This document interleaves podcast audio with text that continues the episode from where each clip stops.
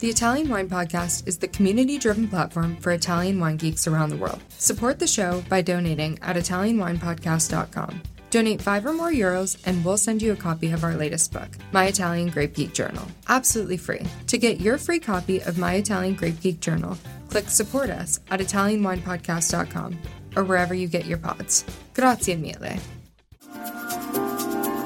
Welcome to this special series dedicated to Slow Wine held in Bologna in March 2023. During the fair, we conducted several interviews with some very exciting producers. We were able to pull out some of the more interesting elements of Italian wine within the slow wine movement. Tune in each week on Italian Wine Podcast.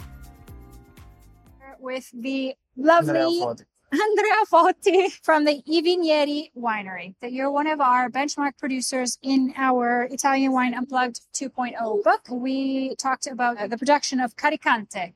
So before we talk about Caricante, tell me who you are. L'azienda di famiglia eh, nasce con papà nel 2001. In realtà nasciamo nel versante nord, nord dell'Etna. Solamente nel 2013, quando io e mio fratello abbiamo deciso di continuare l'azienda di famiglia, ci siamo trasferiti anche a Milo, dove lì ci siamo dedicati principalmente alla coltivazione del caricante, che è il vitigno principale che abbiamo a Milo. Si trova nel versante dell'Etna, dove davanti abbiamo il mare e dietro abbiamo la montagna. E questo crea, diciamo, una condizione climatica abbastanza particolare, perché l'acqua che evapora dal mare incontra il vento freddo della montagna e a Milo abbiamo un'elevata piovosità. Questa condizione climatica abbastanza particolare ha selezionato un vitigno che è il caricante. Infatti a Milo non si coltiva uva rossa perché non riesce a maturare bene, ma l'unica uva coltivata è proprio questo caricante, che è un vino, diciamo, caratterizzato da bassa gradazione alcolica ed elevata acidità. Why you guys decided to cultivate this grape and a little bit about your family history. Perché diciamo siamo molto legati alla tradizione etnea, l'uva che si coltiva in quella zona è quella e quindi abbiamo dedicato tutto a quello. Perfetto. Perché papà principalmente nasce sia come piccola azienda che come consulente. Quando io e mio fratello abbiamo deciso di intraprendere questo lavoro abbiamo ampliato l'azienda. So it's just you and your brother. Yeah. And you have many people working or just you and your? Ehm, six persons. Six persons, ok. Sei persone che lavorano con noi in azienda. E ogni anno quanti vini? Allora, abbiamo in questo momento tre etichette di bianco che produciamo a Milo perché abbiamo tre ettari Ok. e poi nel versante nord abbiamo altri due ettari dove produciamo un rosato a 1200 metri a base di diversi vitigni, sia bacca nera, bacca bianca e poi abbiamo eh, diciamo un'altra vigna in zona Passo Pisciato in Contra da Feudo di Mezzo dove coltiviamo Nerello Mascalese e Cappuccio. Are you exporting or are you? Principalmente sì. Sì? L'85% della nostra produzione va all'estero, quindi tra America e Giappone.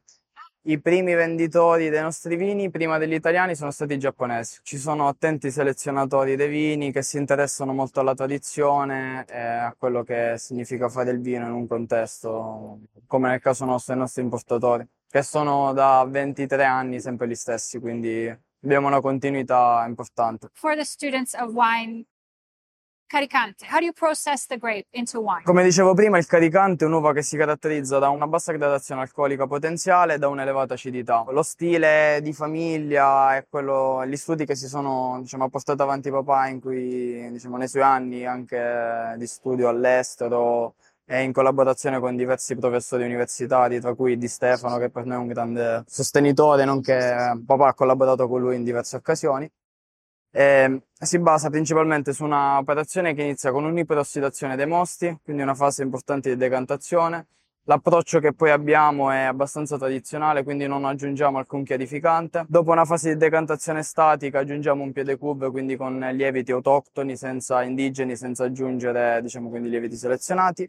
Fermentazioni eh, in cui non controlliamo la temperatura. Successivamente abbiamo, a secondo, diciamo, della, delle uve, delle selezioni, o una fase di affinamento in acciaio oppure in botte.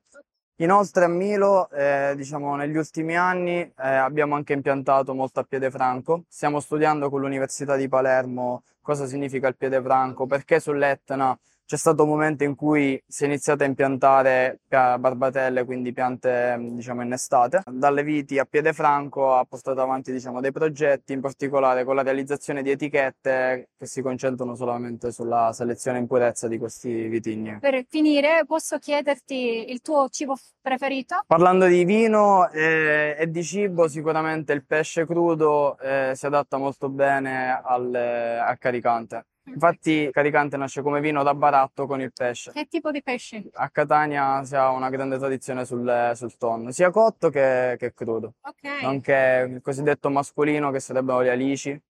In siciliano mascolino, in, in italiano alici. It's all good. Pesce azzurro. No, it's wonderful. Thank you so much for coming to talk to me. Appreciate it. Okay, everybody, Andrea Potti. Bye, guys. Bye. Listen to the Italian Wine Podcast wherever you get your podcasts. We're on SoundCloud, Apple Podcasts, Spotify, Himalaya FM, and more. Don't forget to subscribe and rate the show. If you enjoy listening, please consider donating through ItalianWinePodcast.com. Any amount helps cover equipment, production, and publication costs. Until next time, chin.